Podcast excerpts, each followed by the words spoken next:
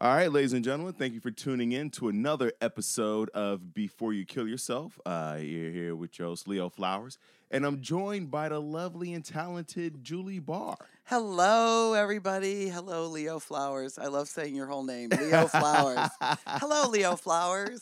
It's a good name. Oh, yeah, we're going to have fun. We're on cruise line right now, uh, performing for, oh, I'm only on here for six, seven days. We've done six shows and uh, Julie's the headliner. She's been killing. People love her. They love her hair. Right? What color? What color is that? I want to say pink, but it's I feel atomic like pink. It's atomic. It's atomic pink. Yeah, it's my natural color that I finally came to after probably years. and how how many? How long have you had your hair pink? Atomic pink. Atomic pink. That's very specific. Fifteen years. Wow. So I put myself between Cyndi Lauper and Katy Perry in the differently colored hair.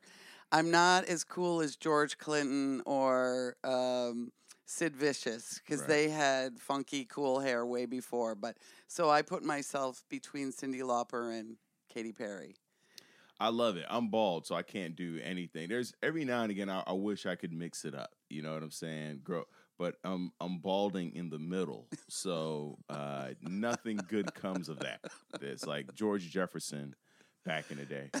Uh, I, I, I, I, I'm excited to have you on today. Thank you so much. because you have not only a fascinating story, but a fascinating perspective on life that uh, I'm excited about. Uh, but you know, before we get into that, you asked me about like wh- about the title of the right. podcast. Why is this called Before You Kill Yourself? So there's a there's a couple reasons. Um, one is I was on a plane and uh, uh, I was talking about the title with another comedian. I was like, "Hey, I was thinking about calling it before you kill yourself." And this lady popped up in in two rows in front of me and was like, uh, "You should be careful what you're talking about because you don't know who's listening." And then she proceeds to tell me that uh, she had a gun to her head in her bathroom and she was ready to pull the trigger. she had the gun to She her had- own head. She had the gun to her own head wow. and ready to pull the trigger. Then she heard her baby crying. And the baby crying is what pulled her out of it. And uh, she raised her son. Uh, and that, to me, is what the show is about. It's like, hold on, before you kill yourself, go take care of your baby. I really relate to this story, not with the extreme of the gun to my head, Right. but I was certainly at a point where I was it was an option to leave the planet. It was I was looking at it as an option. And I remember laying in my bed thinking about how well, how I was going to do it and what I needed to take care of before I did it and my sister called and was getting ready to go into labor with her last son, her youngest son. And I I went with her. I completely abandoned what I was thinking. I drove to where she was. I spent time with her in her last week before she went into labor. I was in the labor and delivery room. I was the first person to hold my nephew. And I remember thinking two things. One, this can't be such a bad place if babies are being sent here. Mm. And two, I didn't want to leave that child with this question Who is that woman in the picture and why isn't she here anymore? Mm. And so when it's so funny because I always loved the song by Etta James, At Last.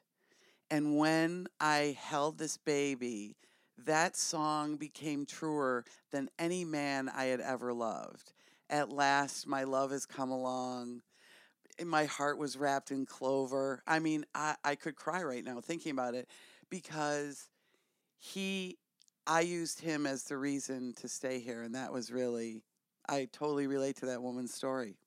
At Last is such a powerful At last. Yeah. Now I got to pay for singing that. Uh, you know, and I I'm very lucky because of dear friends. I am very very fortunate that I got to see Etta James perform that at, at- twice Mm. in live, and it is a powerful, powerful song. But I had all, always attributed it to a man who loved me.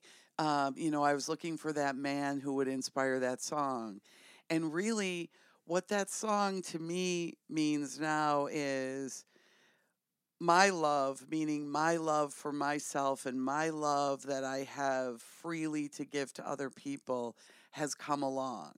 I finally felt the fullness of myself, and I've have not revisited the conversation in within myself about should I kill myself.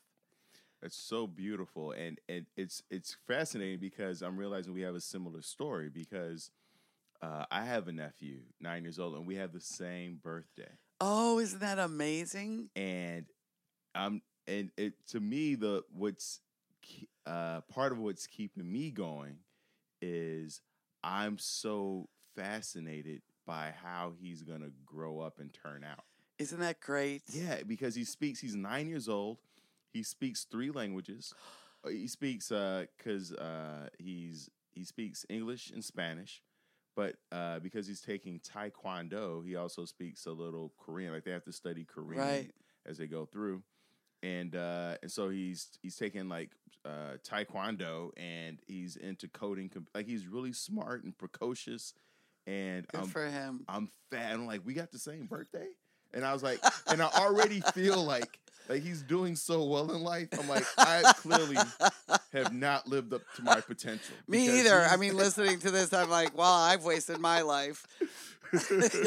Maybe I should have just killed myself. No, I'm just kidding. I'm just totally kidding. so you were talking about how uh, you know you were thinking about taking your life, Right. and then uh, you know you're holding the baby and and Etta James. What what led you up to those thoughts and those ideas? So, um, I was uh, an alcoholic and a drug addict, and um, I had I had a lot of emotional pain from my childhood that I hadn't processed. Uh, growing up in a home that where there's a lot of alcoholism and a lot of different kinds of abuses and and all of that stuff. And so I um, drank and and did drugs. And at the end, uh, at the end of that phase, um, I was a crack addict and uh, an alcoholic. And really, it was sort of in a hopeful way to just get away from the planet. So um, there were moments when I was really thinking about actively participating in suicide, but really unintentionally or in a passive aggressive way, I was hoping I would just die. So, um, but the interesting thing about that for me is that it it was I was still on the fence, obviously, because if I clearly uh, we can we've seen millions of people, many really wonderful stars, comics, singers, you know, heroin. There's so many ways to pretty much guarantee that you're going out. So there was always that little bit of hope, I think. What is the I think it's a, is it Emily Dickinson? Hope uh, is the thing with feathers that perches in your soul. I believe that's a Emily Dickinson poem. But it's this all there's a there I know there's a Charles Bukowski poem about there's a bluebird in my heart and um, in the poem Charles Bukowski talks about shut up you stupid bird I don't want anybody to know so I'm going to drink you down and I'm going to smoke you down and but at night sometimes I let you out and I know that you're it's a beautiful heartbreaking poem. So obviously I had some hope in there. Um, but I was just drinking and drugging and drinking and drugging. And the thing that you know about addiction, if you're an addict, is that one is too many and a million is never enough. And so you you are chasing that first high, that first wonderful, glorious, beautiful, transcendent high, and you never get it. So you just more, more, more, more, more. So no, people knew that. I think people uh, in my life knew that I was um, an alcoholic or that I did not handle liquor well. But as soon as somebody realized that I was doing drugs, I sort of disappeared. That's one of the things um, about my addiction is that if you found out about me, then I would either avoid you, never see you again, or find other people who would not ask me any questions. So I was constantly. It's a lot of work to be an addict because It's a lot of hiding, right? You got it's a lot of covering your trails, Yes. and uh, uh, yeah, playing small and avoiding, and it's you can't answer the phone, you can't open your mail. your voice. Yeah, Yeah, you can't open your mail if you see people. And I, um, I am the oldest of four children, um, raised in the late '60s, early '70s, and I certainly understand codependency. So it's paint the picture of happy, fun, everything's great. I mean, I think comedians, particularly, we're really good at that. Create a diversion with your comedy. If you're a kid who's getting beat up, you become the class clown because you're you will totally distract them from the violence by your humor. I was a tall girl um, in the era where you know I was the firstborn, but I should have been a boy. You know that whole kind Right, of right, attitude right. and uh, so I was constantly making jokes to distract from my insecurity, from your problems. Yeah. You know uh, uh, what's fascinating? Are a couple things that you said. One is the going back to you said the bluebird in the heart, and at night you would let it shine. What uh, What's fascinating about depression and uh, suicide is that a lot of people with depression, uh, it's hard for them to start their day. Right. Right, the day is tough, Yeah. and but at night they get this second wind, and and a lot of people aren't aware of that. They get a second wind at night and all of a sudden they come alive and they're singing and they're dancing. And then in the morning like it, it starts to cycle all over again. So it's interesting that he said at night i'll let you out. It's like there's this freedom maybe because it is darkness in it and you feel like you can hide and you don't have to be happy you know? I think you said that in your in one of your jokes the other night, and I sort of paid attention. Um, at night, exactly what you said.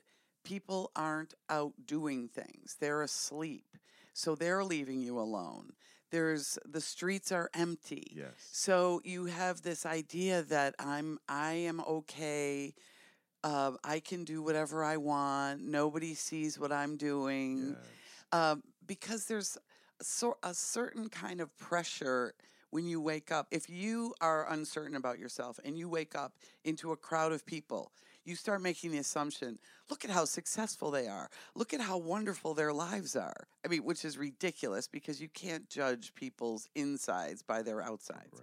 But if you're depressed, you are convinced everyone else understands and you have just been denied access to the instruction book. Oh, I had so much social anxiety this morning walking to breakfast Really? because it's like you have to walk through a million people.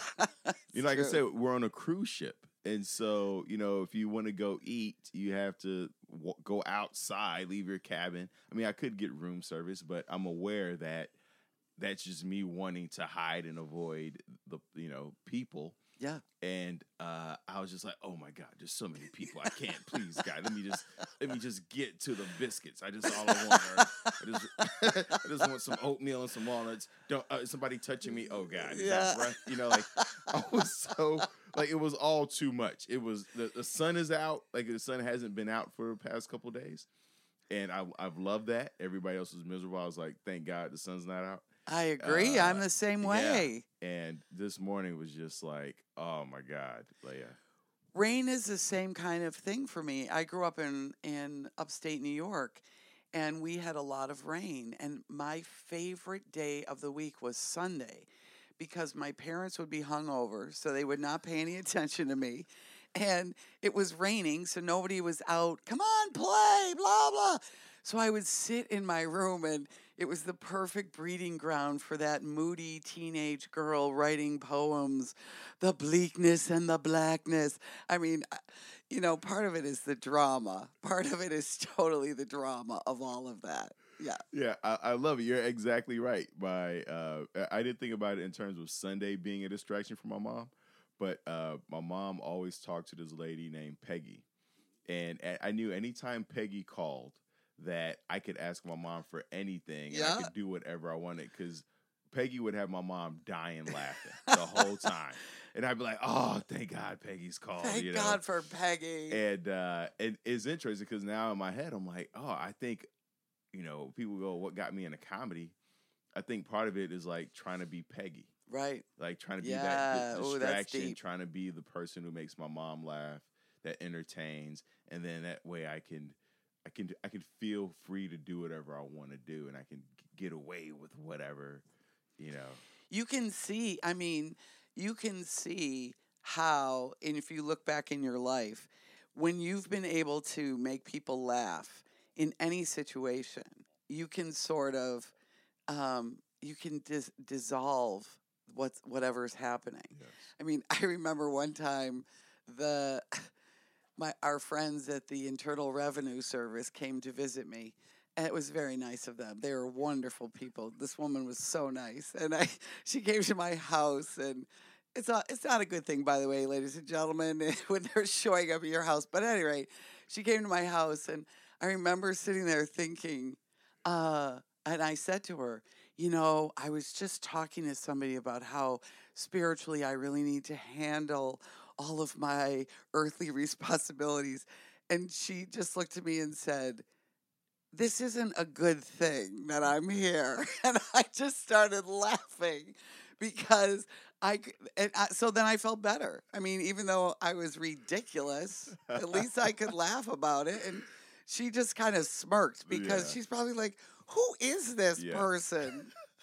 In my head i'm thinking like how many letters did they send Oh, how many phone calls Oh, were there Lord. before they showed Oh, I know. It's a lot, by the way.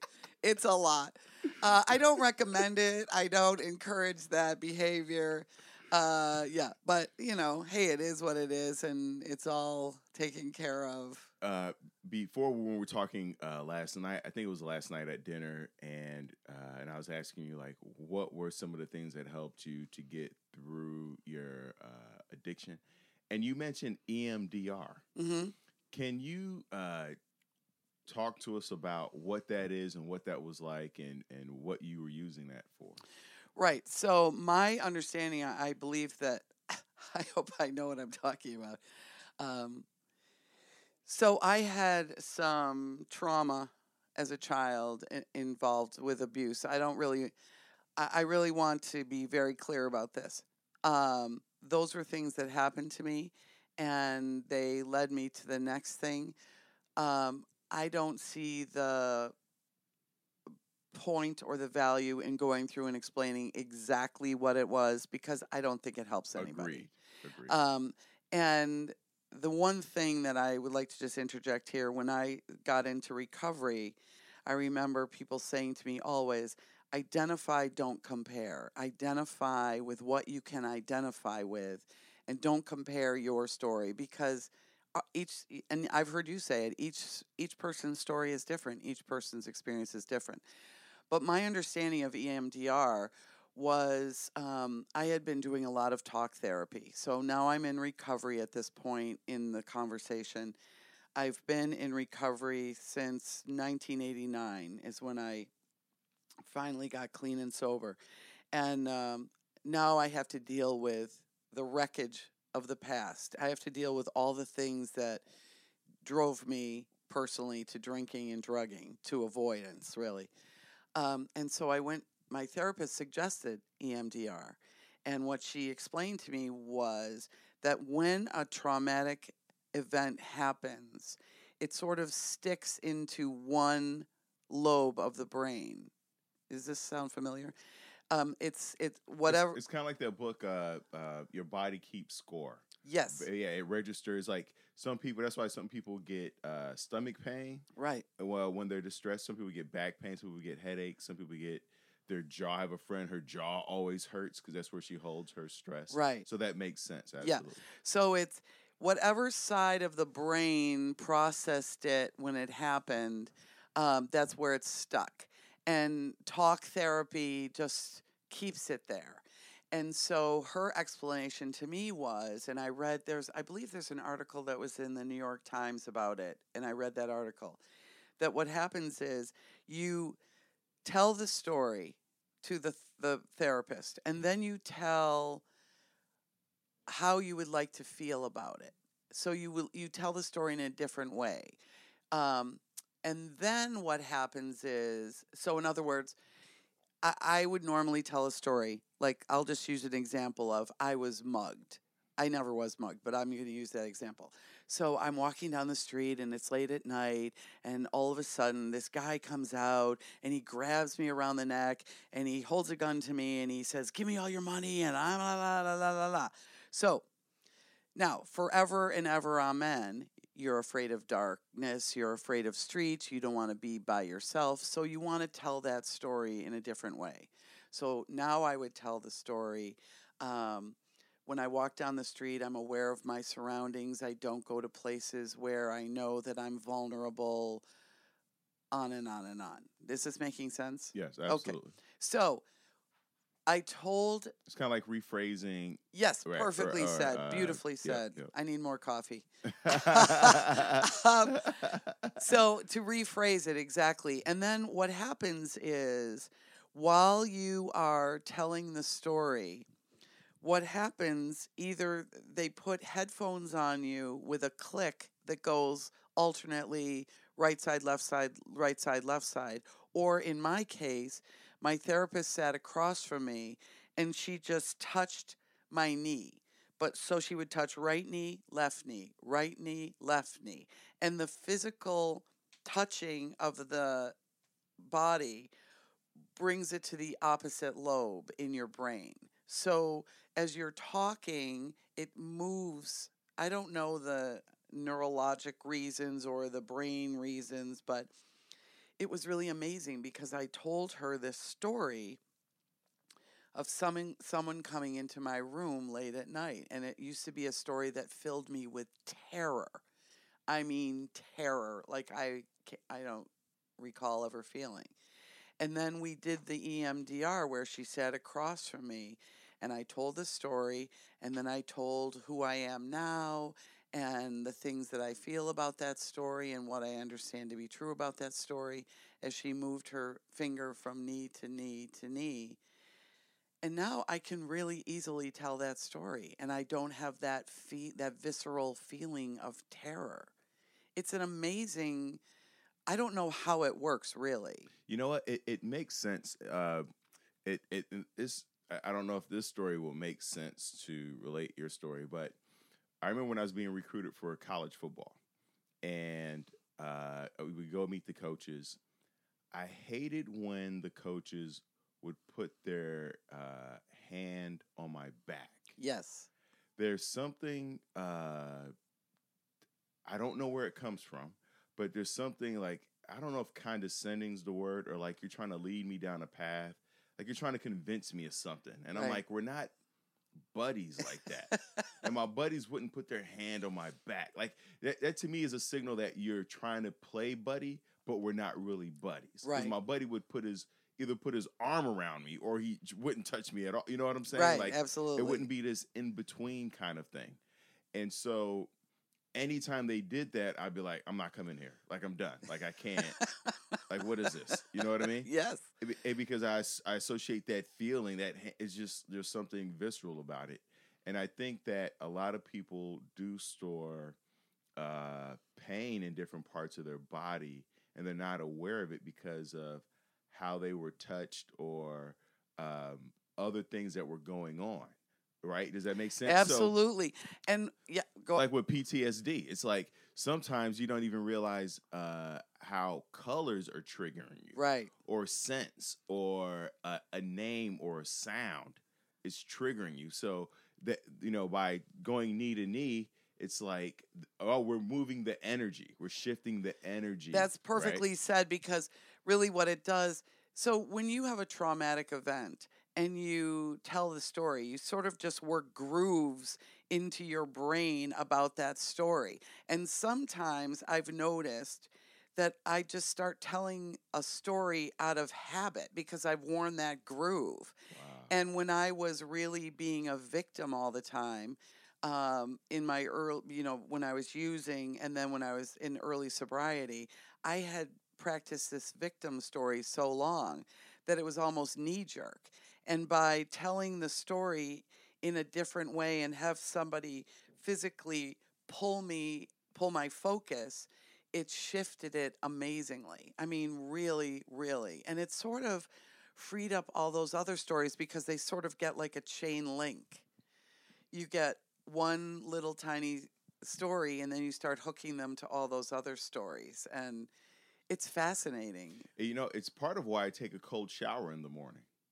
Um, I take a regular hot shower, Right? but at the very end, I will turn the water as cold as possible, and I will do my self affirmations ten times Wow. under the cold water. Be, uh, and I kind of got it from watching like a bunch of military movies where they're torturing the victim Oh, nice. and like they dump cold water on them, right? And then they make them. And but I've noticed that when they're doing that, the the um the uh the soldier or whoever's being tortured will keep repeating something over and over again, whether it's their uh, ID badge number or um, a, a, a saying or whatever, to keep them focused and not from you know so they don't go crazy. right. And I was like, oh, I could do that with self. I also do it with stand up, like with jokes I'm trying to remember. yes. So like I'll get in a cold shower because it you know it's that idea of if you practice under harsher conditions than the actual condition, then the condition will be easier. Well, the the wonderful thing, um, I, I've I saw this with my dog. I had a great dog for 14 years, and um, he's since flown over the Rainbow Bridge, as we would say in the pet community. Um, Carlitos was an amazing dog, and what I noticed is if he would get going, like running away from me, or he would get barking about something uh, that he wanted. Uh, you know, you anybody who has animals in their life understands that they have their own agendas, and so um, what I would notice is that if I would just drop a can with coins in it, or I would snap my finger, or I would run the opposite way. What it does is it stops the momentum of whatever's going on with him at that moment you know, our inclination is to go after them, but now they just think that's a game. So now, or to yell louder, then they're like, well, if you're going to yell louder, I'm going to bark louder. Right. So then it's two people, I want you to be quiet. Rah, rah, rah, rah. I want you. So if you can just distract yourself, and I've learned in my spiritual travels that the whole key to everything is distract if you are on a tear that is not serving you or doesn't feel good to you just leave it and distract yourself you're not going to talk yourself out of it so distract yourself by taking a walk or listening to a song or Cold shower. cold shower. I prefer naps, coffee. Um, just distract yourself because it will stop. And I, I've learned this all from Abraham Hicks, by the way. I have to say that they are the teachers who have really influenced me. But um, you have to distract yourself. How long were you? Uh, how many uh, sessions of the EMDR did you go through? Three, Three sessions. three sessions. Wow. I don't have a particular. I'm not, you know, a prisoner of war, or I did not have a partic, you know, particular, particularly sorry, um, really violent situation to get over. But also, I have to say, there's so much to being willing to let go of that story. That is a big part of it. And I have to say, in recovery, a lot of people, when they are thinking about, I'm going to have to get sober, I have to get clean, the fear is, I don't know what it's going to be like. And I don't know what is going to happen to me. And I don't know who I have to be in this new life. That's why most recovery programs are one day at a time. Just take today. But the mo- be, even before that, I learned I just have to be willing. I don't have to do it. I don't have to know it. I don't have to understand it. But I have to be willing. So every day I would say, I am willing to let this go. I am willing to be a better person. I'm willing to be sober. You don't always get sober the first time or get clean the first time or, you know, run the right thing or write the best joke, but are you willing? And the willingness will sort of pull you along, I think. Do you think? Yeah, it goes back to that idea of just of like just show up. Yeah. If you if you just show up for it, see what happens. You know, it, it's like like the anxiety I had this morning is like like uh, in, in my head for you know emotionally I'm like uh, it's gonna go south or you know people are gonna be like I don't know what I was I know. thinking, but I know that my body I felt small and I was like and I was but I was trying to play big on the outside of like hey you know whatever and uh and it's like but just show up Right. and see what happens and, and most of the time nothing bad happens right? Right. and and if you go back through your history you'll be like well i showed up to breakfast yesterday and nothing happened you know what i mean so it's ridiculous like that's you realize how ridiculous your your a, a lot of your anxieties and fears are But the thing that I've the thing that I've learned so in the in the when I was a kid and I had feelings about stuff because there's a lot of craziness going on in my family and in my house and in my also in in the culture because it was the 60s. I mean, it was cuckoo crazy time. How old are you now I'm 61. 61 Yeah, so I was born in 58 right on and uh, so I was around and very aware of what was happening in, uh, in with civil rights and with the wars and blah blah blah blah blah blah blah. Um, I don't mean to say blah blah blah like oh yeah, right. Yeah. There were just dogs being sicked on people. Yeah, yeah, you know, it was just people this dying. horrible. Yeah. I mean, it was really. It's so funny because, you know, they uh, people are really working so diligently to protect vulnerable people from certain situations and when we grew up it was in your face it was on the TV constantly it was in your neighborhood it was your friends it was so it was i mean it, it, it's probably the same and I, I don't mean the same, but it was very similar to people who grew up in Bosnia or Croatia or Serbia or any war torn place. It's just, um, it's always present. And so there's this awareness that you get, this sort of hyper vigilance to what is going to happen next because you can't figure it out. It's like growing up in an alcoholic home. You don't know what's setting everybody off, and you can't and I used to try to figure it out. Okay, if I say this and they do this, and you can't do you can't do that at all. But um, I went off on a tangent. I apologize. Do you remember what I was? No, but it's basically it's like you can't predict the future. Right. So that's why you just have to be willing to show up because y- y- you don't know what other people are going to do or what the, what's going to happen in the world and and really all the news is presenting you with are things that they're aware of that could potentially happen. But there's a million other scenarios of things that could happen, but they're but we just don't know. That's right. So we don't know. That's right. I I, tr- I look at life as like algebra. Like uh, there's always an X factor. There's always an unknown. Yeah. So show up and see what the X is You know. Yeah. Well, it's kind of like the the other part of it is all of the things, and this is what um, Abraham Hicks says all the time, and I love this way of looking at things. So everything is true. Everything is true. People are great. People are evil. People are wonderful. th- The economy's terrible. The economy's great. Uh, air traffic is easy. Air traffic is terrible. All of these things are true. The ch- the choice that we have, which I know now, it took me quite a while to figure this out to understand this. you have a choice what you want to pay attention to. Do you want to pay attention to the, you know, do you want to walk down the street and see the litter and see the homeless person and see the fight happening? Or do you want to see the puppies and the babies and the flowers and the people holding the door for one another? What are you looking for in your in your life? And when you when you are sad and when you are hopeless and helpless, you are going to just find more things that are hopeless and helpless.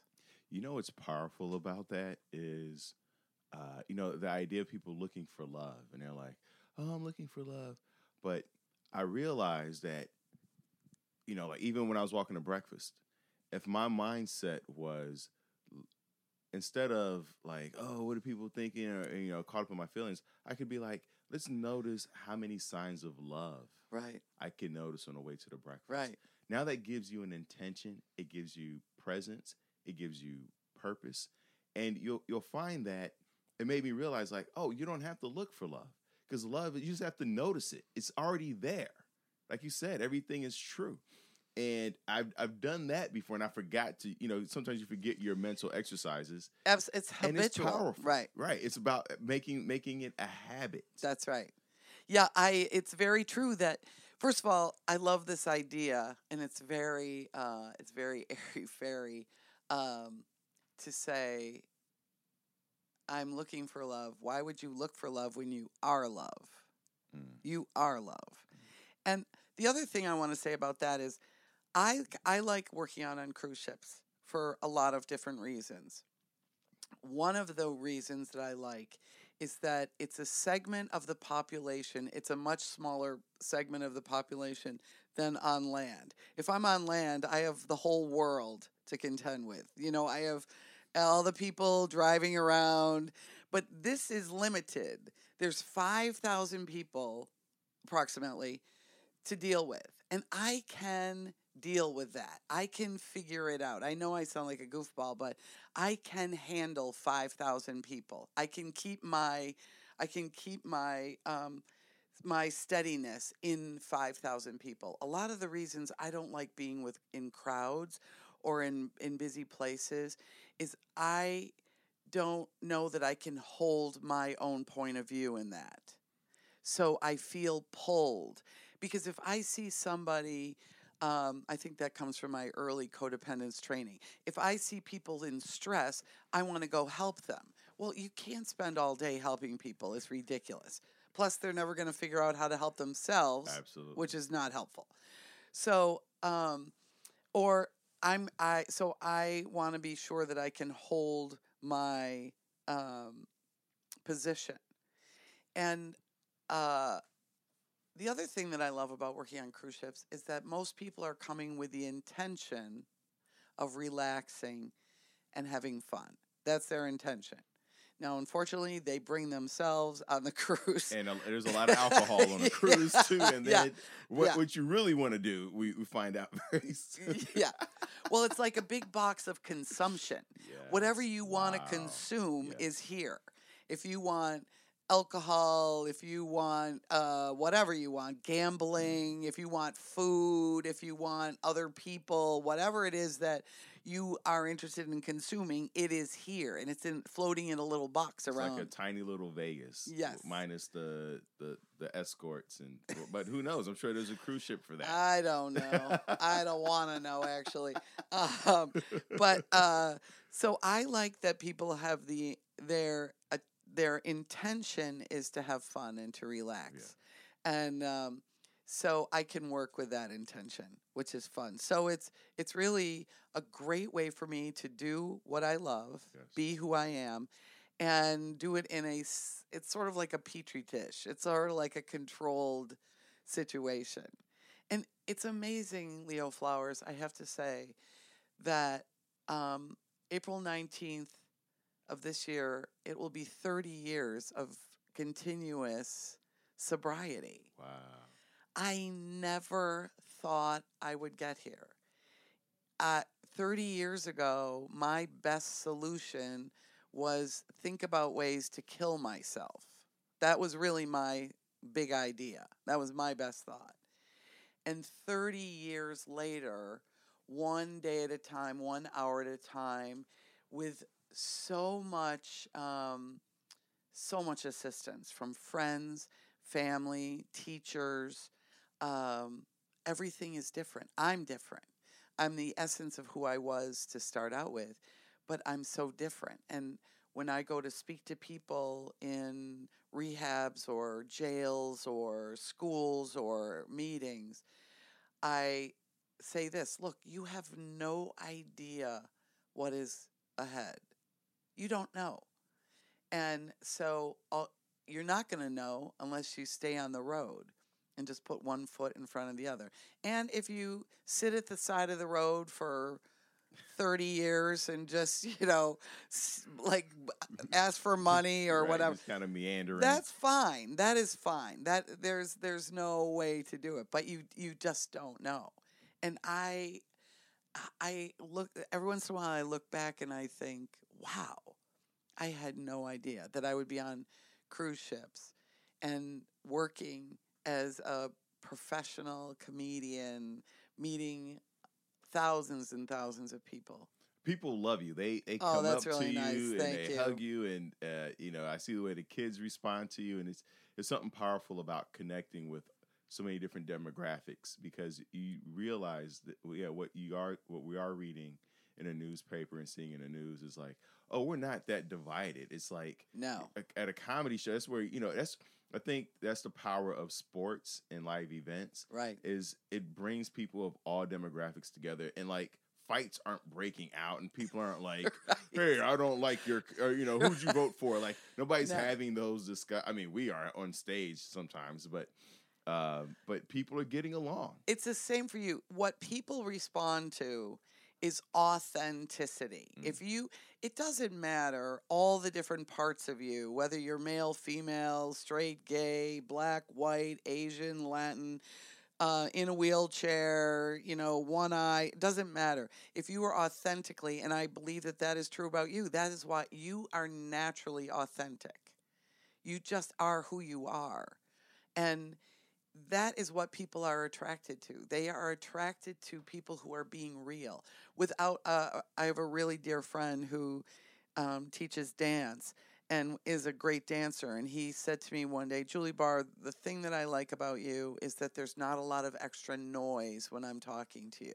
It's not a lot of, um, and that's what I like in people too. I don't, I don't want to feel their um, insecurity, doubt, fear, wondering, blah, blah, blah. And when I meet people like that, I just go, not a match.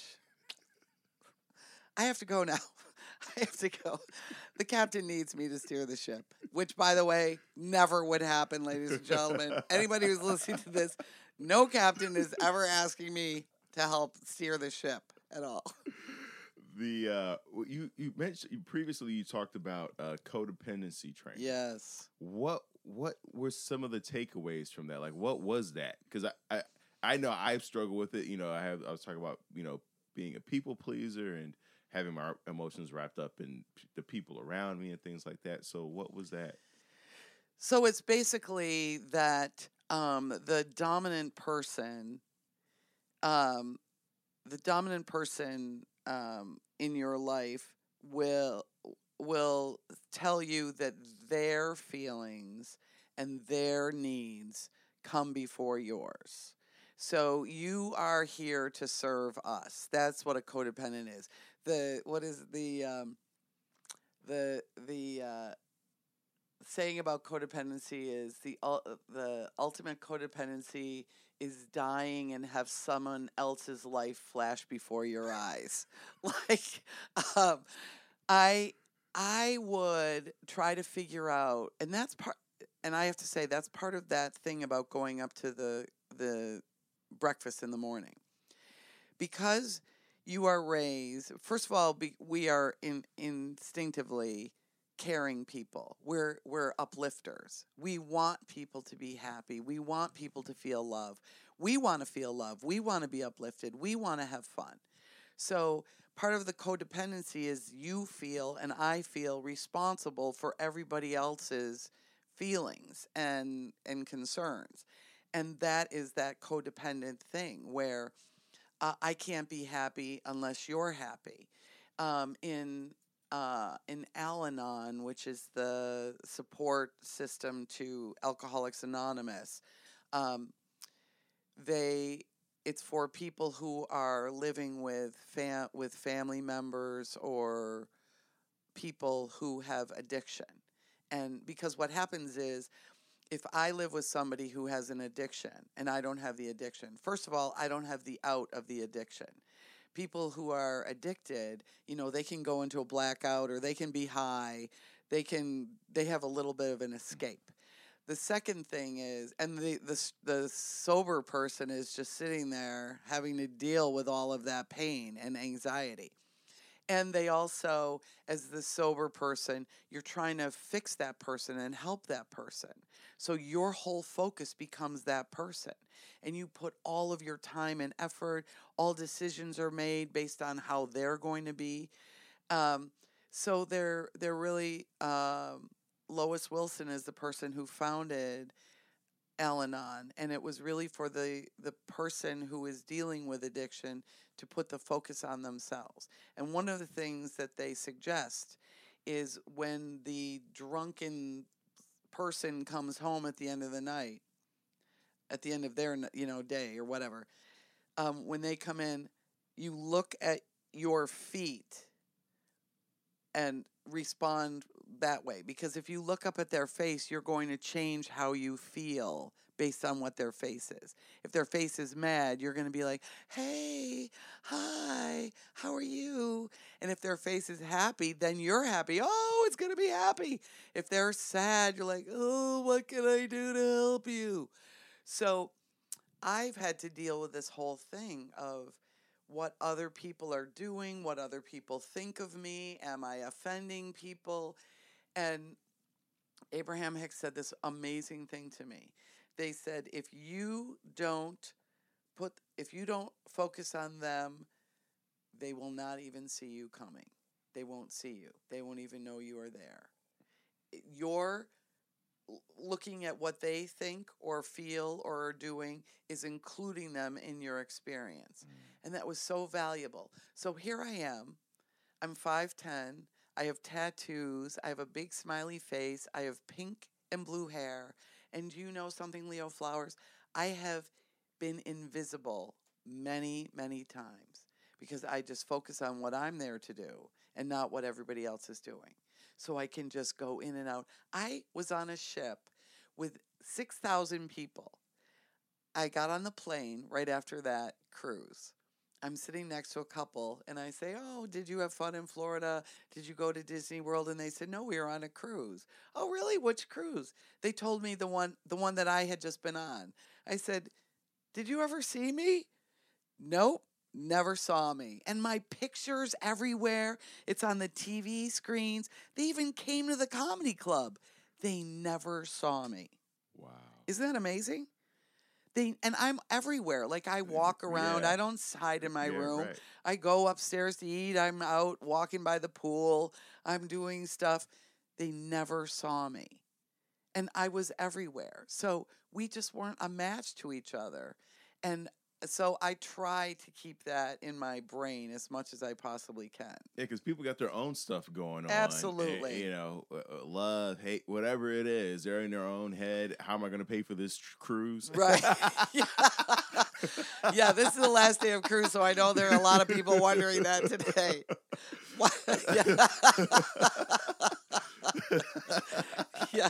Yeah, they're they're gonna have that. Somebody's gonna be knocking on their door for their money. Yeah. Uh, the you know one of the, the cool things you you you talked about was uh, do everything with uh, without anesthesia. Yes, we talked about that uh, yeah. Uh, a little bit last night. Can you speak more to that? Yeah, I'd be happy to. So, um, I started drinking uh, when I was 11. I was tall and I hung out with older kids. Um, and I also had a very romantic vision of drugs and alcohol um, because there's this rebelliousness to that. There's this outlaw kind of thing, especially when uh, I love old movies, and I mean old, old movies. And so if you look at movies from the 40s, even from the 60s and the 70s, you know, people are, they look so cool. They have cigarettes and really cool drinks, and they say witty, clever things to each other. And there's a great Simpsons episode about that where Homer has been, you know, is passed out on the floor, and Marge is vacuuming his head. And, uh, he's she said, Do you realize what happened last night? And you see in his head this vision of he's so witty and everything. and really, he's, you know, stumbling, stumbling, yeah. and he's leering, lecturing after Flanders's wife. And it's, and that's really it. So, um, so I started drinking um, and smoking pot and taking hallucinogenics and it all makes sense to you doesn't it now looking at me yeah the um, pink, the, yeah, the yeah. atomic atomic pink atomic pink well i love i love colors i really love colors so um so i was really under the influence of a drug from 11 until 31 really wow. always and then I was around in the 80s and, you know, cocaine and uh, I really, I only met one drug I didn't like. I've only met a few drugs I don't like, but I love that idea of being taken out of the reality and sort of floating away to you know, and then like what they say about alcohol, it's liquid courage. You feel braver, you feel smarter, you feel stronger, you feel sexier. You're not, by the way, but you feel that way. Um, and so when uh, I didn't have that anymore, that was my, it's all avoidance, by the way, but I didn't have that. You know, I'm having a tough day or I'm doing something that is brand new to me, um, I'm going to just have a drink, just take the edge off, or I'm going to smoke a joint just to feel more creative. And uh, plus, all that thing about, I'm sure you understand this too musicians and comics and artists, you know, alcohol and drugs really frees your mind to be the creative person that you totally are. And initially, and yes, there is some of that in that, but unfortunately, then the drug or the drink or the whatever, then that takes charge of what's happening. And you just look at it. I mean, out of all the times that I ever thought I came up with a funny joke and would laugh and laugh and laugh for hours and hours and hours being high about something, and then the next day, I'd be like, what? That doesn't even make sense. It's even even it even holds true for the the material you come up with in the middle of the night. Yes. And then you read it in the morning, you're like, what? Why was that so funny last? Like at 2 a.m. it was G G. Like I just knew I was gonna be HBO special. Yes, I'm exactly. Done. Like I'm about to blow up. uh, 20 trillion hits. And then I wake up and I'm like, oh, I would lose followers if I put this. Yeah, isn't yeah, that hilarious? When you're in an altered state, we we think that it's that's where the genius is, but. So then, when you when you have no um, easy out, when you have no anesthesia, and you have to feel the feelings that are going on, you have to look at the fear, doubt, insecurity, or whatever. Even you know, actually, one of the the more challenging parts for me initially was not the sad days or the ha- or the angry days it was the happy days. It was the you know one of my my triggers was when it goes from winter to spring and it's the first time people don't have coats on and people are starting to barbecue outside and uh, you know people are driving around with their windows down and you can hear music now. The feeling was everybody is having a wonderful time and i'm not included. And that was that was the the trickiest part for me. That was the hook. It wasn't the sad place because i'm used to that and you know there's a lot of music and movies that can really um, uh, amplify that. You know, you can find a million Absolutely. sad movies and yeah. sad songs, and you know, you just sit there. playing the same song and then just going back to the beginning. But it was the happy times. It was the idea that things were happening that I'm not involved with. Well, you know what's interesting is that that's when uh, uh, suicide rates actually spike I can imagine. during. People think they spike like in the wintertime, but usually people are too depressed and too like they don't they too they don't have enough energy to to. I mean, it, it is it's crazy to say that. No, They no, I understand. energy to take their life. And then spring comes around, all of a sudden the sun's out and the birds are chirping. All of a sudden it's like, oh, I can do this now. You know, now is a good like they clean out everything, they start ordering stuff, and then you know, adios. And it's the same. It's the same sentiment of, uh, you know, life is beautiful and amazing and, and carrying on without me, and you feel left out, and then you have this surge of energy, and then you don't know what to do with it. It's kind of scary Right, uh, because you have energy to do stuff, but there's nothing for you to do, right. or you feel like it. That, let's take it back. You feel like there's nothing for you to do or be a part of. That's correct. You know, Yeah, it's really and you know the the wonderful thing is and we sort of talked about this last night in our conversation. Um we only have I know this is going to sound really quantum physics hippy dippy airy fairy. But we only have now and the perspective of now. So um, when we look back at our past, we're looking at it from this perspective.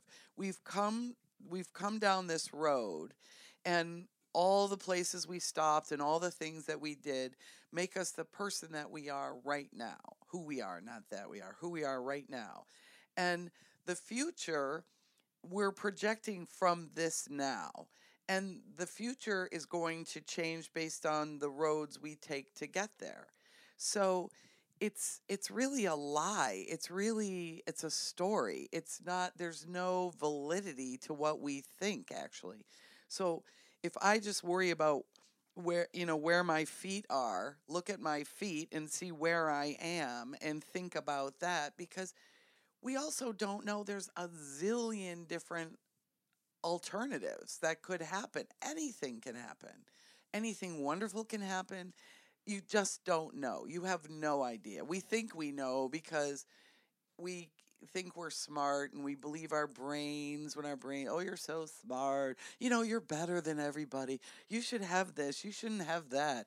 But it's just, it's from that perspective of this moment. Yeah.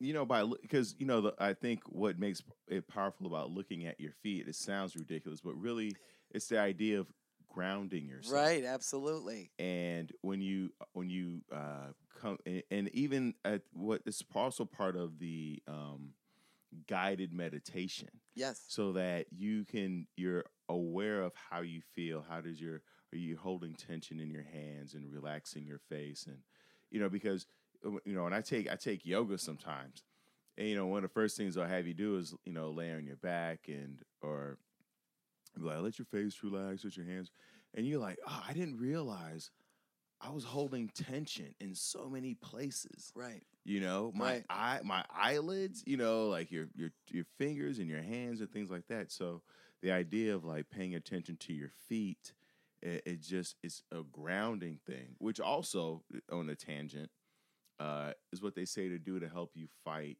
um jet lag so to Oh, wow. when you land somewhere to take your shoes off and walk on the the grass or the Oh, dirt. interesting. I think that's part of why people kiss the ground when they initially land. It's like a way of grounding yourself and acclimating yourself to. I thought the they were the Pope. Uh, If they're kissing the ground, they're the Pope. But you know, um, I want to go back. I want to include this in the in the codependency. yeah. Finish Oh, that up. yeah. So yeah, no, no, no. We're great. I love this. Is my favorite way to talk. I love this. I, I mean, I don't know if people have left this podcast. Yeah, yeah. They're like, "What in the world is happening?" Um, most people are like, "Hey, you know what? I'm going to go book a cruise." Yeah. Uh, but the the great thing about all of this, the the breathing, the feeling your eyelids, your fingers, your toes, Yes. and looking at your feet, is is part of the unlearning codependency. So it's what do I think? It's also taking a breath and make before you make a decision. Because if somebody knocked on this door right now and said, "There's 12 puppies out here and they don't have anywhere to go and there's an old lady who's fallen." You and I, I know, we would just leap right up and go running out there. I know I can take some of these puppies and you have some of these puppies and let's help this woman. Let's carry her to the bed. We would of course do that. But the um I'll never uh, actually I'll tell you this story. I was taking a bus with my sister and my two brothers. Actually, I think we only had one brother at that point. The other one wasn't born yet. We were going from New York up to New England. And we were at the Greyhound bus station, which is always a wonderful experience for everyone involved. And uh, this woman came up to me and she said, Could I have your suitcase, please? And I actually thought, huh, I wonder how I can put my clothes in with my brother's clothes so that this lady could have the suitcase. And my sister said, You can't give her our suitcase. And I went, All right, I can't. I'm sorry, ma'am. I can't give you our suitcase. And she said to me, Are you Lithuanian? And I said, No, I'm not. Oh, figures. Like if I were Lithuanian just by patriotism or camaraderie, I would give her my suitcase. But that was a very codependent thing, initial re- Right. knee jerk reaction. Yeah. This lady obviously needs a suitcase, so let's give her our suitcase. Yeah. That's kind of, I think all of us are raised in that in the United States of America, the golden rule do unto others. Like the focus is uh, do unto others, but the real focus should be you have to do for yourself. Like Right. the airline says, you have to put your mask on first before you help other people.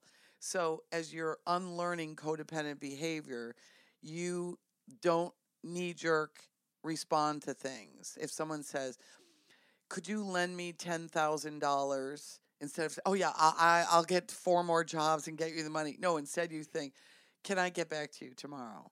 Can I answer this question later?" We have this idea that in the minute to minute, second to second, we have to answer everything, and you don't have to. You can take your time. I've gotten I'm getting so much better at not necess- not necessarily saying no, but saying, Can you reach out to me six months from now? right. Right now, I'm overwhelmed. I really want to give what you want to do attention, but I can't give it the attention that I want to give it and I think that it needs. And then that because then what it also does is if it's really important to you, you will reach back out in six months Right. because a lot of times people will just inundate you with stuff because they just thought about it and they really hadn't thought through it. Right. And, and then they're hoping for you to, to help them think through it. And I'm like, all right, well, get back to me in six months or a year or whatever. And uh, it's much more powerful than saying no because I think as a society goes back, we struggle. People, you know, there was that whole just say no to drugs, but as Americans, we struggle with just saying no. It's exactly. like, to the like I realize when I meet people who have no problem saying no, I'm like, oh, you say no. I'm like, hey, could you get that? No. I was like, wow, like you actually have no in your vocabulary. Like it's shocking, just because I notice how I never say no. I always, oh, that doesn't work for me, or maybe later, or right. let me, see, you know, there's Yeah. always some.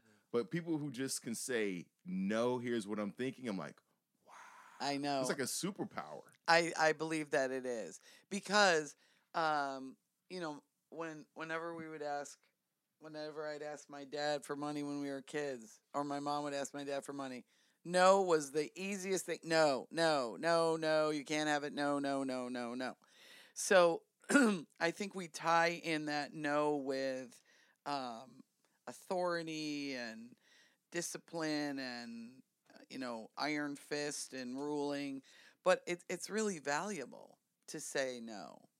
There's um, uh, a really dear friend has just written a book called The Beautiful No. Sherry Salata is her name, and it'll be coming out in June. And I'm so excited to read this. She's a really remarkable human. Um, but yeah, no is a big thing. Salata is S A L A T A. You know, I dated uh my one of my ex girlfriends. Uh, I hate to use the word narcissist because I don't like to label people, but she she made it easier for me to not necessarily say no, but to not feel as much as many feelings as I feel or the, the amount of Right. empathy. Because like she would hear like like a, a a city got flooded or something, she'd be like, "What were they doing in that city?" Oh you know, my like Lord. like she had this like very like. I guess they won't be going back to like she had a very sarcastic view of it. Yeah, it. I guess it was their Or- fault. Yeah, yeah. It's like that's what you get for being in that city, and it, it is crude and is like uh you know it, it was drawing at first, but it's also really helped me when I'm wa- if I am watching the news and I hear about something awful happening. I kind of hear her voice in place of it being like, "Oh, I guess you won't be going to that theater again," or "What were you doing there?" Or, Right, yeah. or you you like you probably did something in a past life. Like it's it's like it's a it's a horrible voice. It's the devil for sure. oh my gosh. but it it like prevents it keeps me detached in some ways. yeah, know? the people in Pompeii really had it coming. You know, the, they must have just thought evil thoughts, which caused the volcano to erupt. Yes. That is so old school thinking. Yeah. I mean, it's so funny that you. But but she grew up, you know, she grew up in a you know, once again uh, like privilege but and like just not um you know, didn't have to fight and claw her way. And so I, I she has a it's just lack of exposure. right. You know, I, I think that's really most of what it is and um and a lot of people have that who don't travel. That's the beauty of traveling and, It's and true. and seeing the world, you go, oh, there are different ways to think about this or eat That's this the best that. Yeah. sentence I've ever heard. I love that sentence. What's that? There are different ways to think about everything. Yes. there is a different perspective that you could explore. But you know, Leo Flowers, when you were just talking about that, if you think about think back in your life, and I do this every once in a while, I think back in my life. When the big things happen, the really big things, the traumatic things or the shocking things or we always know intuitively what to do. We always get through it. I mean, when um, the floods were happening last year in Texas, people just did what they needed to do. They didn't think about it. They didn't have a Senate subcommittee hearing. They didn't have a focus group. They got up and they went and did it. I had a really dear friend who spent the whole month and a half after the floods just driving boats and supplies back from Dallas to Houston, Dallas to Houston, Dallas to Houston. We intuitively know what to do when the big stuff happens. But it's the everyday little things that we just get undone about. That I mean, I used to hear that so much in in recovery, where people would say, you know, I went through a divorce and then our house burned down and then this happened and today my shoelace broke and I was late for work and I'm gonna kill myself. It's like, are you kidding me? This is nothing. It just becomes we just get in this perspective that it's all important and it isn't. No. No. Sometimes it's just ants at a picnic and what are you gonna do? right. doesn't mean love it. anything. it's just ants at a picnic. That's what happens when you eat on the ground. Ants come by your blanket because they see food and they're like, hey, look, there's food there. But it's true. I mean, I do it too. You know, I'm having a nervous breakdown about stuff that has, n- it's nothing. All right. So let me ask you this. Yeah. Uh, do, 15 years ago, you dyed it atomic pink. Oh, yeah, my hair. Yeah. So is that is that part of the distraction? Do you think? Interesting. So I've always had, um, I have like very um, light brown, white girl hair, nothing exciting. Right. And uh, I really respond to color. And I've always been looking for my hair color. I was blonde mostly, but pretty soon my hair looked like my face. I just looked like a toe or something. I don't really know. It just looked bad. and uh, so I was working on a ship, and um, you know, I love spas and salons, and I am really a girl. I do have girl parts and girl things. I love lotions and potions and stuff. So I went up to the spa, and um, the hairdresser was from New Zealand, and she said, "You know, you should really try some different colors." And I was like, "What color could I try?" And she said, "Well, let's try. What about the? We have pink and purple and blue, and those are all colors I love. They make me happy. Yes. I mean, when I see pink flowers Right, right. or a pink pig or um, you know a, pink baby or it makes you happy. Absolutely. I'm really mad that they've put it in. I'm really mad that they're putting colored ribbons in with diseases. Oh, It's really making me mad because I'm like, come on. yeah, it's like every time you see pink, it's like, oh, like now people think like you have can- are you a Right. cancer survivor? Yeah, yeah. And I'm like, no, I have pink hair.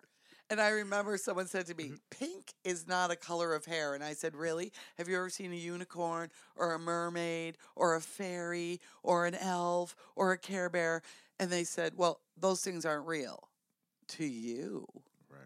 Those things aren't real. Because it goes To back to everything is uh everything is true. Yes, and it's your perspective. Absolutely. And I I can't say if I can't say to you, I mean I can say, but it's it's really stupid if I say to you, Leo Flowers, it's just ridiculous for you to feel the feelings that you have. What those things aren't real. But to you they are very, very real. I know people who are untreated schizophrenic people. Mm. And they are living in a reality that I am not living in. And when they say to me, Can you see the lions and the lizards out on the front lawn? I have to say to them, I can't see them, but that doesn't mean that you don't see them. And that doesn't mean that they're not there. It just means that right now, in my perspective, I can't see them. Because for me to say that they're not there, who am I? Right. I don't know. Maybe they are there. And you know what's interesting about it? It's almost like uh, when you look at clouds, Right. right? And one person goes, "Oh, you see the horse?" And you go, "I don't see the horse." But then you look at it long enough, and you go, "Oh, there is a horse." So That's right. even with the schizophrenia, or you know, people who deal battling schizophrenia, if they go, you see the lines, you go, "Not now." It doesn't have to be.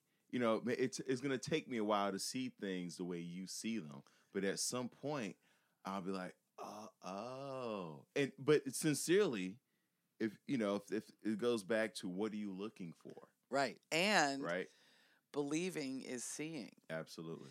Um, it's we were talking about. Um, I was telling you about Oliver Sacks, the neurologist Yes. who wrote Awakenings and wrote The Man Who Mistook His Wife for a Hat, and he's written. He's in non-physical now, but he wrote a bunch of books about people's interpretation of colors and sights and sounds that are different because of the wiring in their brains. Mhm. It's all it's also fascinating how it's all together. You know, it all melds together.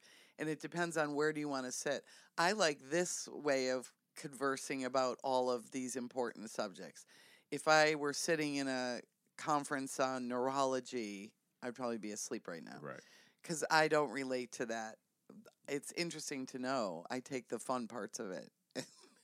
this has been the most fun conversation. Are all your podcasts like this?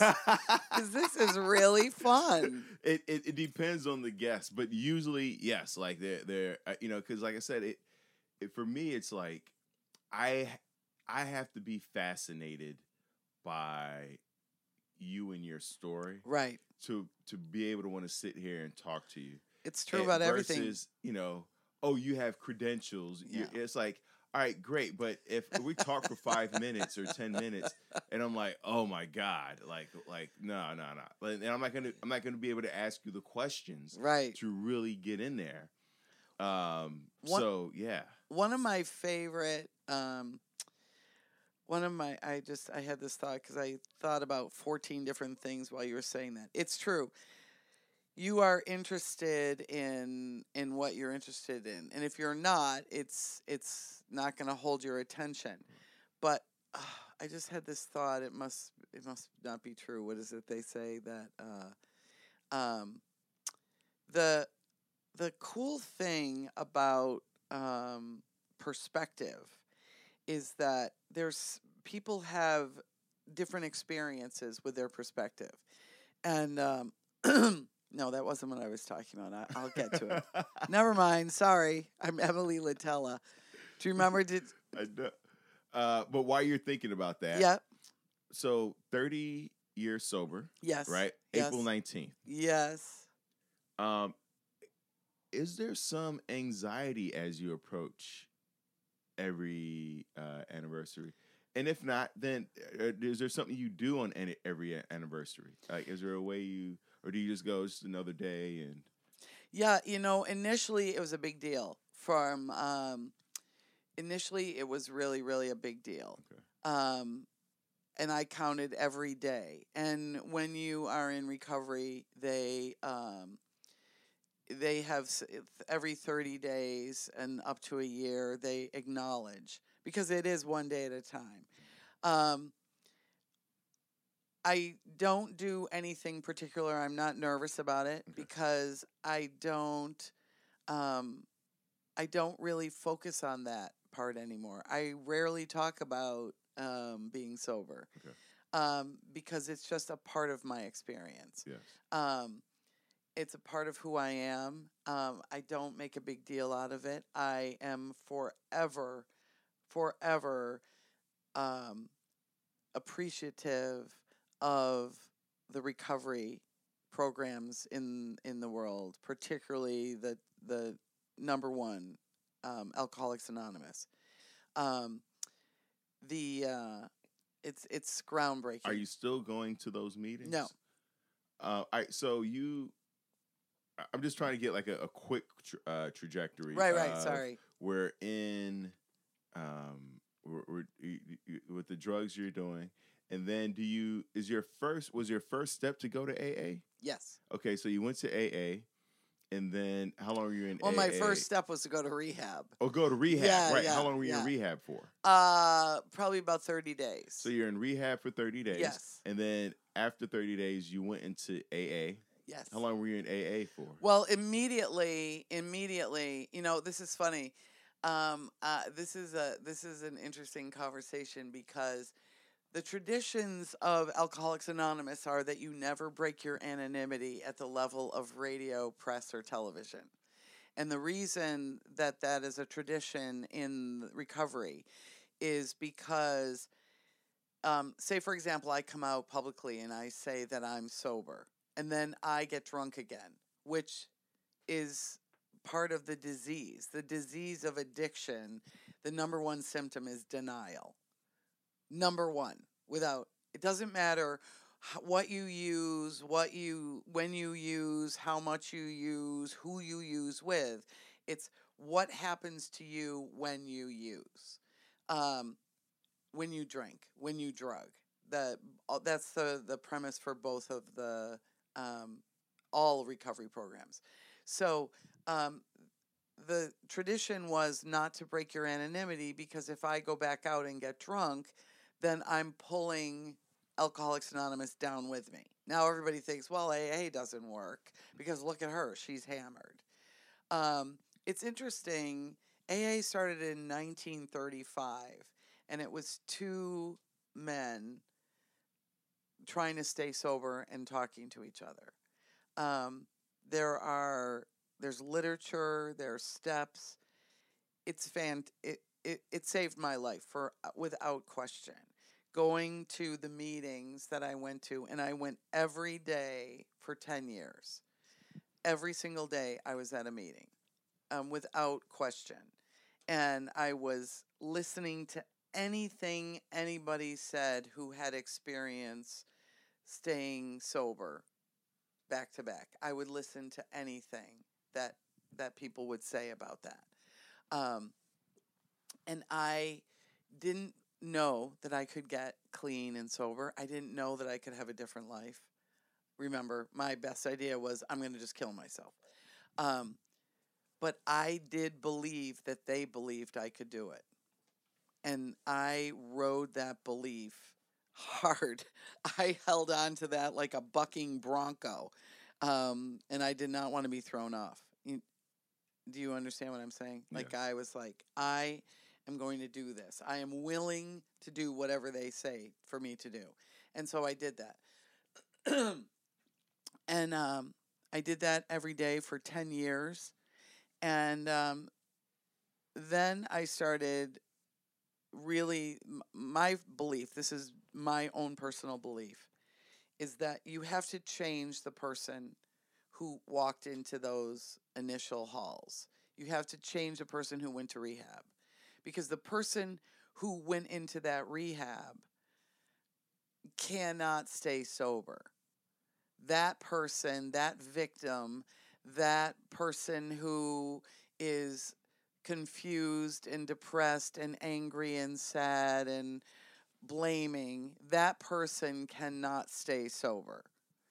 That person has to be rehabbed into a new person. And so there has to be a spiritual uh, change. There has to be a transformation spiritually. Excuse me. Um, does this make sense to you? Absolutely. Yeah. Yeah. Go ahead. So I really had to work on I really had to work on how to change that person. And so my question that I asked myself was um, what does this all mean? What what is the point of all this? Why are we here? What is the deal? What what am I supposed to do? What am I supposed to think?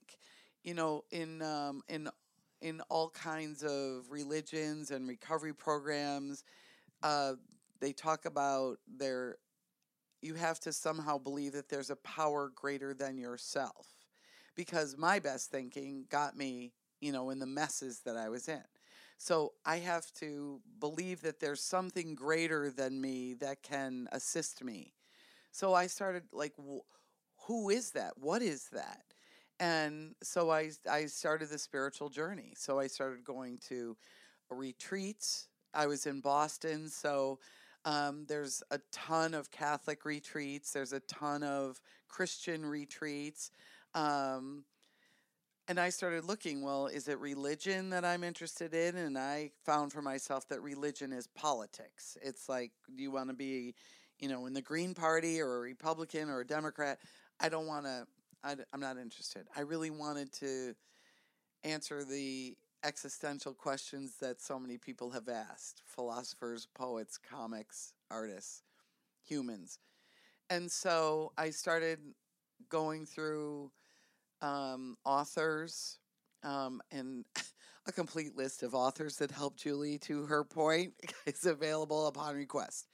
I mean, everybody, just crazy things, the uh, traditional things. I just started looking psychology, spirituality, teachers.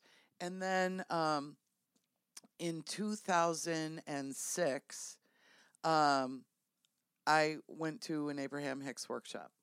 Oh, by the way, I did other things too. I did the est trainings in the 70s. I did uh, um, Lifespring. I, you name it, I did You it. were there. Color therapy, numerology, like just find a thing. And I'd be like, oh, that looks interesting. Runes, uh, polarity therapy, uh, Reiki, um, yoga. It, the Indigo Girls had a song. I went to the mountain. I looked to the doctor. I mean, that was me. Closer to fine. That was me. I was constantly, wh- where's my answer? Who do I belong to? You know, am I a Mouseketeer? Am I uh, uh, in the NRA? Who, where, what group do I belong in? And I could never find the group. Recovery was the closest because it's really, you know, you're in a group, but it's an individual process. Um, and I also, at the same time, while I'm looking around for who am I and what do I believe in and what, what am I going to think about, um, it became more and more difficult to sit and say, I am an alcoholic because I hadn't been drinking and I hadn't been using. And I didn't want to go back to that pain. I did not want to go back to those early days.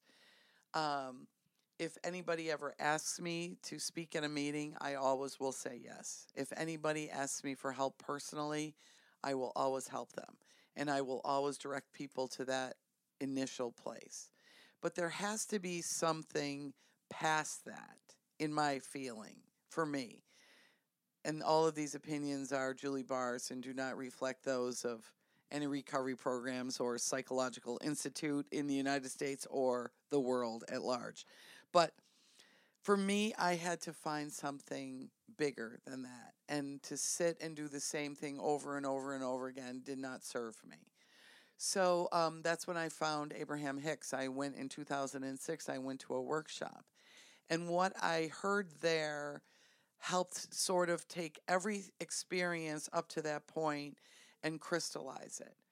First of all, the thing that I learned that um, I am, there is a larger part of me, whether I call it God, soul, inner being, source, there's a bigger part to me.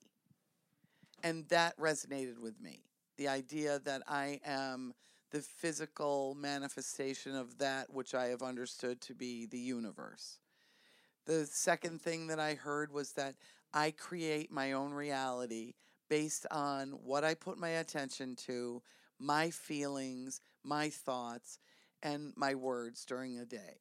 And that was freeing because I was no longer a victim to anything that had happened to me previously.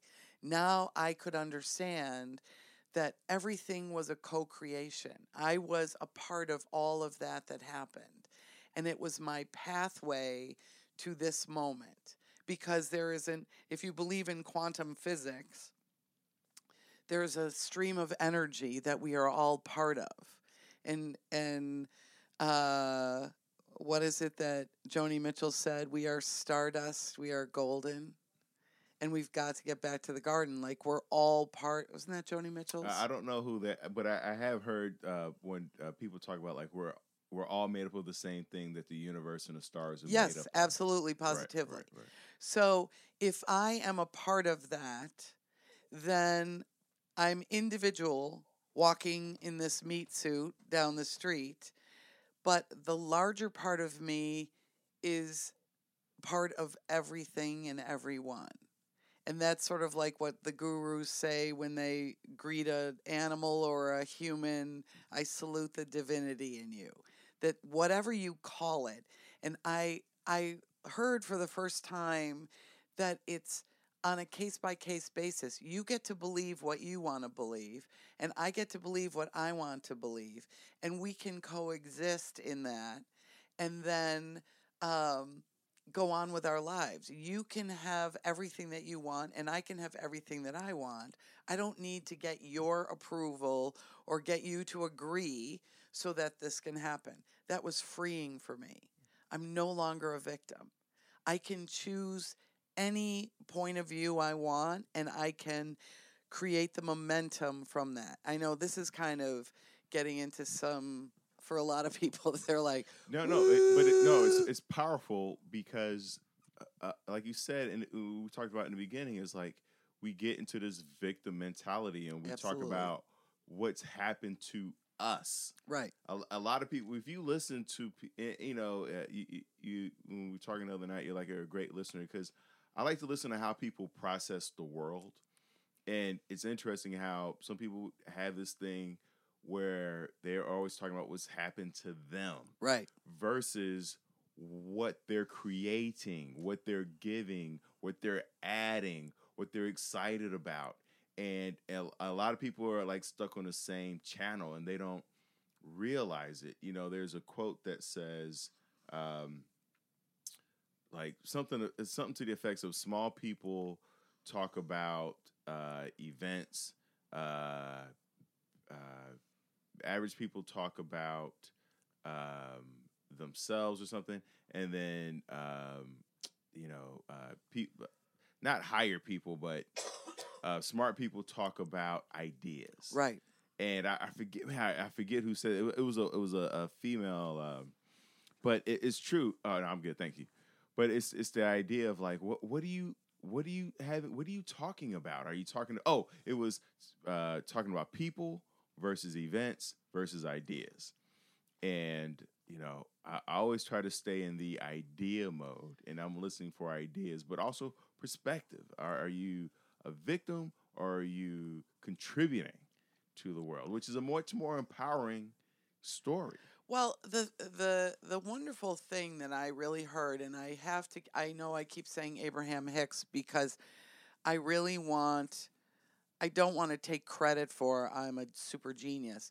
Um, I got it though. It was amazing to all of a sudden. It was funny. It was kind of like making a quilt, which I've always admired people who can make quilts. It's amazing to me that so I took all of the little squares that were Julie. So I took my family and I took um, my addiction and I took my comedy and I took the millions of jobs I had. Um, I initially was going to be a special ed teacher and I was going to save all the children in the world and um, not that they asked, by the way. I just decided they all needed saving. So the children of the world, please help us. Um, so I took all of those squares, and when I sat and listened to what Abraham was saying, Abraham Hicks, all of a sudden the quilt formed. And I thought, wow, this is so great. I get it. I get the big picture. I get where I fit in the big picture.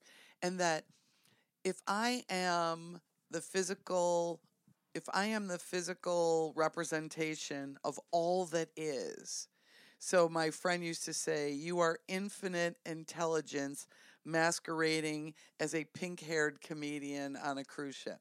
As you are infinite intelligence masquerading as a tall, handsome, balding gentleman who does comedy and podcasts and is looking to lighten the load for everybody. I prefer bald over balding. Ba- oh. Balding sounds like I'm trying to hold on to the to the to the last strand. You have a here. great head, though. I mean, I really like to say you have a great head.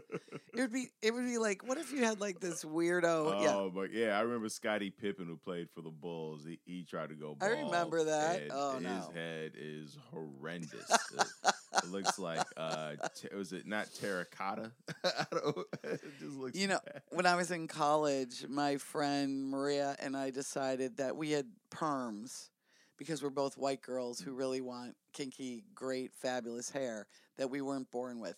So we got perms, which is a you know, it's the same thing as for uh, black women trying to relax their hair. Right. Perms are just horrifying. It's just chemicals and pain and so our perms were growing out and they looked terrible. And so we decided to shave our heads. And we shaved our heads in college. Completely. Completely. Went, I was Sinead O'Connor. Yes, but it was the year before Sinead O'Connor. Wow. And not only was it the year before Sinead O'Connor, but it was even before I think maybe that Star Trek woman who was bald was out. But it was 1978 and you can't imagine people thought I had lost my mind. First of all, people were like, they assumed that I was gay, and I'm based on what? Because I don't have hair. Right. I'm gay, and then people thought that I was a freak, which was even more disturbing. And then people thought I had cancer. This was w- way before any of this stuff. It was so disturbing. Now it would be nothing. We, no big deal at all. No yeah, big deal. But it was so amazing how people would impose whatever system they were working under onto my hair. Yes. So anyway, going back to um, understanding the the tapestry of where I fit in.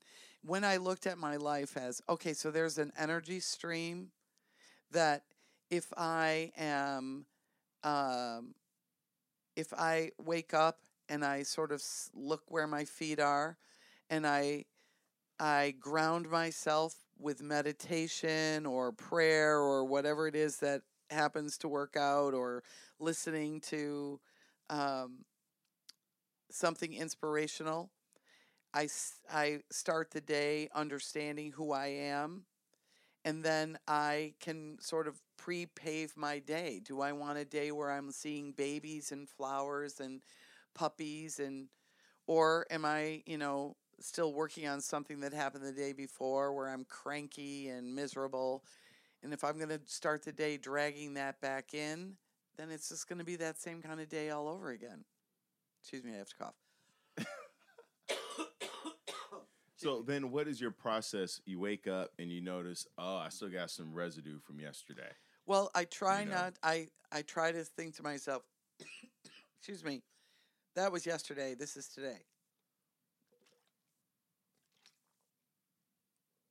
Sorry. Which is not, you know, it's, it's I talk to people about. Uh, it's so important to.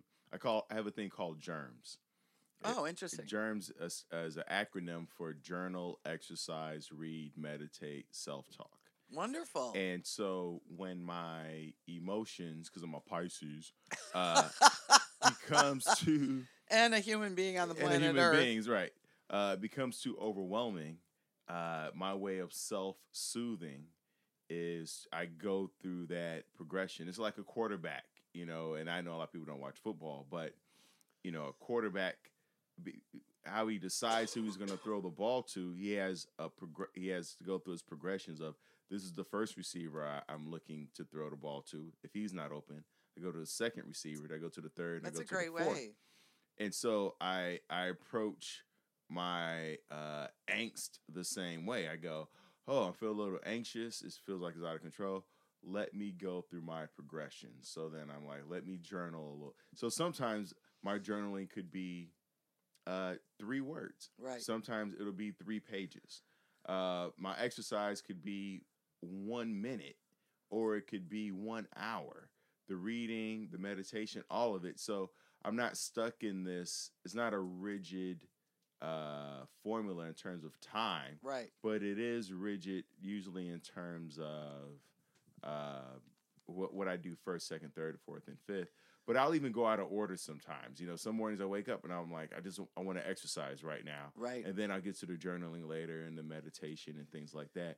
But you know, at the end of the day, if I'm still feeling a little anxious, I will then be like, all right, did I do all five? I'm like, oh, I forgot to meditate or I forgot to journal. And then I'll do that. And then I'll be like, if I do all five, then I check back in with myself. I'm like, all right, how are we feeling now? It's kind of like you got your medicine. Do you feel better? There's uh that's so great. Um I really like all of that. And I remember when I was getting sober, there used to be an acronym hungry, angry, lonely, tired. And a lot of times I think for me particularly, those things are the kryptonite that just disempower me. First of all, if I don't get enough sleep, I am toast and I am a witch. I mean, I am not fun to live with. My poor family, um, they would try to wake me up early, and I, I would just be the wrath of Khan. I mean, I ah, I will kill everybody. Um, so sleep is really, really important to me.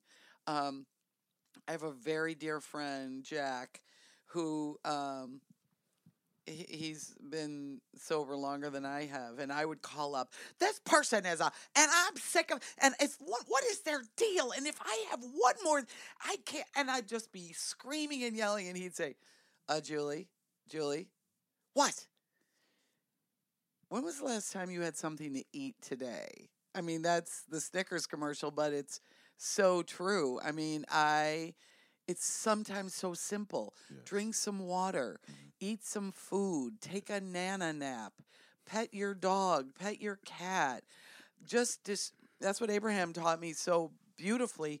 Just distract yourself because if you if you try to figure it out, you're just increasing the momentum of that thing. So it's one of the things that Abraham says all the time that I love so much. We make a big deal out of this. Should we pause? Uh, we should pause. Uh, go ahead and answer that. Okay. Sorry, guys, if we take a commercial break, I, I would pause. And now we're back to our regularly scheduled program. Uh, we had a little phone call. We, we are we are in uh, Julie's uh, cabin room, and uh, got a phone call. Uh, but but go ahead. You're saying hungry, angry, lonely. Tired. Yes. Um, but the, what, one of the things that um, Abraham says, and a lot of people say who are truly spiritual teachers, we make such a big deal out of everything, and it's not that serious.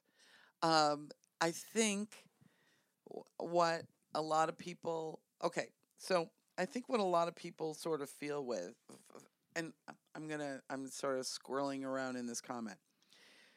I don't know how you feel, but when I'm doing comedy, um, I love talking to three groups of people particularly. I love talking to little kids just because they are so in the moment and you can tell if they like you, they like you. If they don't like you, they don't like you. And I love that. I love that. And plus, they really want to have fun. They want to be goofy. They because they're connected with who they really are. Right. They haven't been talked out of their guidance yet. The second group is teenagers because I think they're hilarious. I mean, they're dramatic. They're goof- Everything's extreme. Oh, so extreme. And plus, they're going through such horrifying physical manifestations. I mean, you know, the hormones and the voices, and they, they just look like they're dough baking in an oven. They just the look. arms are too long. Oh, hilarious. Feet are outgrowing. They're it's, yeah. hilarious. And then the third group I like to talk to are people over 75. Hmm. Because people over 75 figure, hey, this is golden time. I didn't even think I would be here. Mm. I've made peace with eh, my life was what it was. You got to just deal with it. Suck it up, buttercup, because this is who I am. Like you were saying how you follow Betty White. Yes. people it's interesting. So i'm 61 and people sort of between the ages of 50 and 65 to me are the biggest pain in the neck because of this. They are really coming to terms with retiring. My life is is wrapping up. Not everybody by the way. This is an average. Um, my life is wrapping up who was I? Did I leave my legacy? What about my family? Then the bigger question Am I going to get yelled at by God? Is there a God? Is there a devil? Is there hell? Is there heaven? What will become of me? Will I be in the lake of fire? What will I just disintegrate and will anybody ever know I was here? I mean those big questions. That's why they are the biggest complainers. They are the hardest audience. They are a pain because 50 to 65, they're like, the meaning of it all. 75, they're like, screw it. This is me. This is what happened. As far as I know, I could be I could die tomorrow. Who cares? All right. And they got bigger problems like pooping. Just bowel movements. Right. they don't even care. That's the beauty of it. They're like little kids in that they way. They are, right. They, you know, vomit, poop, pee themselves. They're like, what do you want to do now? La la la. They lick their fingers. They, yeah, they Oh, yeah. care. All the manners are completely out the window. Yeah, it's hilarious. it's really, really funny. Yeah, I always feel like you should keep it is great because I think you should always keep those three age groups in your on your team. Oh, I you love know, them. Have kids around, uh, you know, and we've kind of lost that in our uh, individualistic society. Right. That where it, it was, it was always been like that, where you had the kids, you had the parents, then you had the grandparents, and if you had those three around, then you were you were it kept you alive, it kept you going, and it kept your kept your mind expanding. You know. Well, what it's interesting, you see it like especially out on ships. Um, you see people from different countries other than the United States really still maintain that. They all travel together. Yes. Asian Oh. families, they they they all really from India or from China or from Japan, they all sort of travel together. They all are together. Um, I see that a lot. Uh, which is fantastic because you have all those perspectives.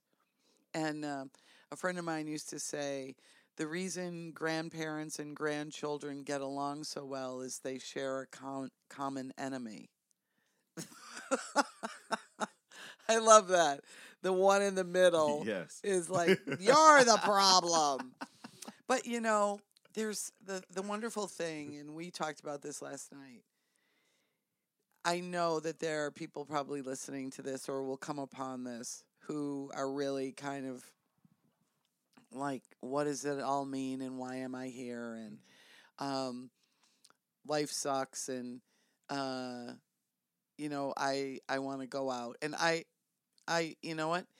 When people are making that decision, that is their best decision. This is this is their best idea. And I understand that. And sometimes that has to happen. It it's the best decision. And for them, the path of least resistance, as Abraham would say, is to go now. Um, and I don't feel as badly about that anymore.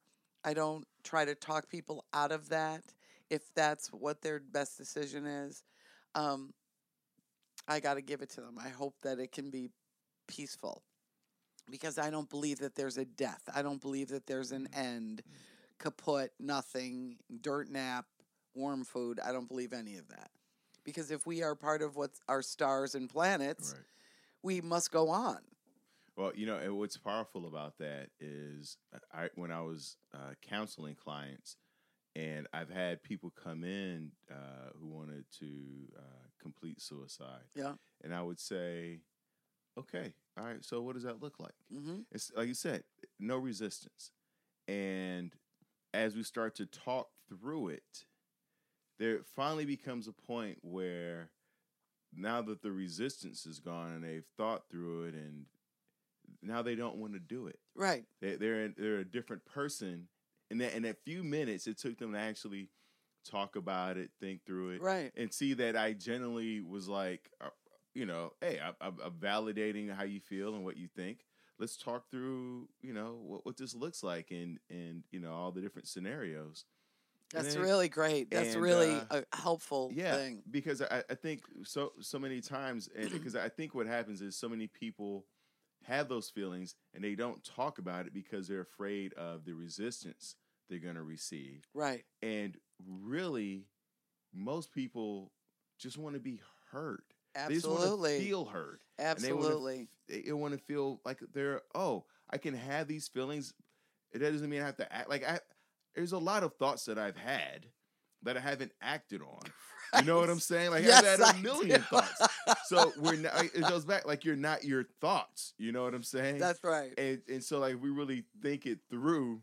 Um, then you you go, oh, uh, you know what? I I just really what you what really is that you just really want to process those feelings, Right. Absolutely Right? true. but because you haven't had a chance to process it, you're stuck at the initial thought of it. Does that make sense? Yeah. And but it's like you need somebody to kind of pull you through to the other side to be like, oh, I just want to explore it. Abraham um, says this really had this really great conversation and said to this person, you know, if you saw someone bleeding on the side of the road, beat up and bleeding, of course we would all stop and see what we could do about helping that person.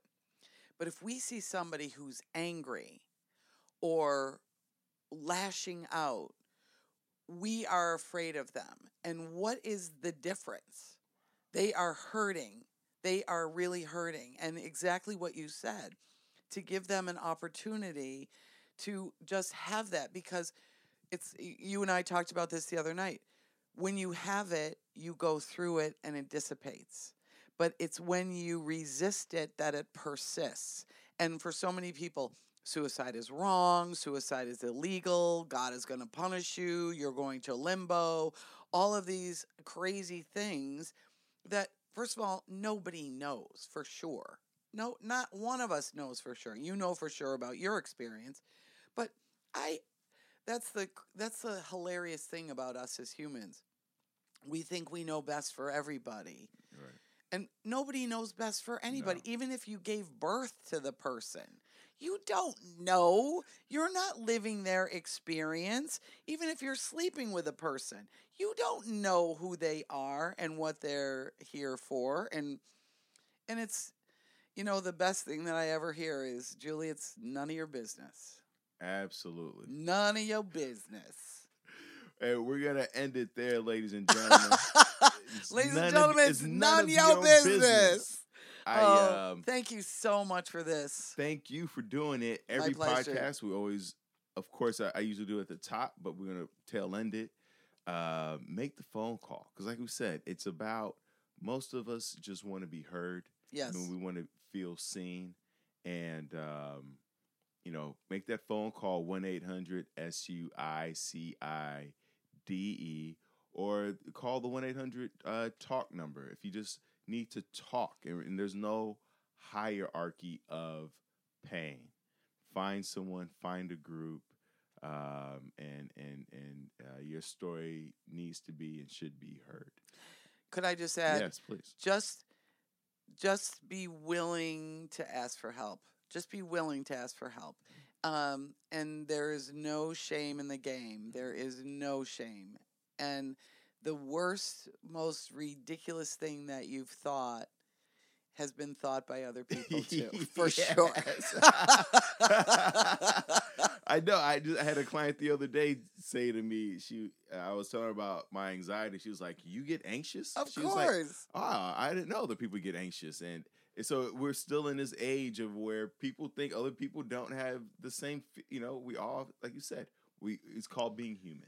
that's right that's right, thank you leo flowers Thank so you, much Julie Barr. And where can people find you? You have a website, social media. Uh, I do have a website that's currently being constructed.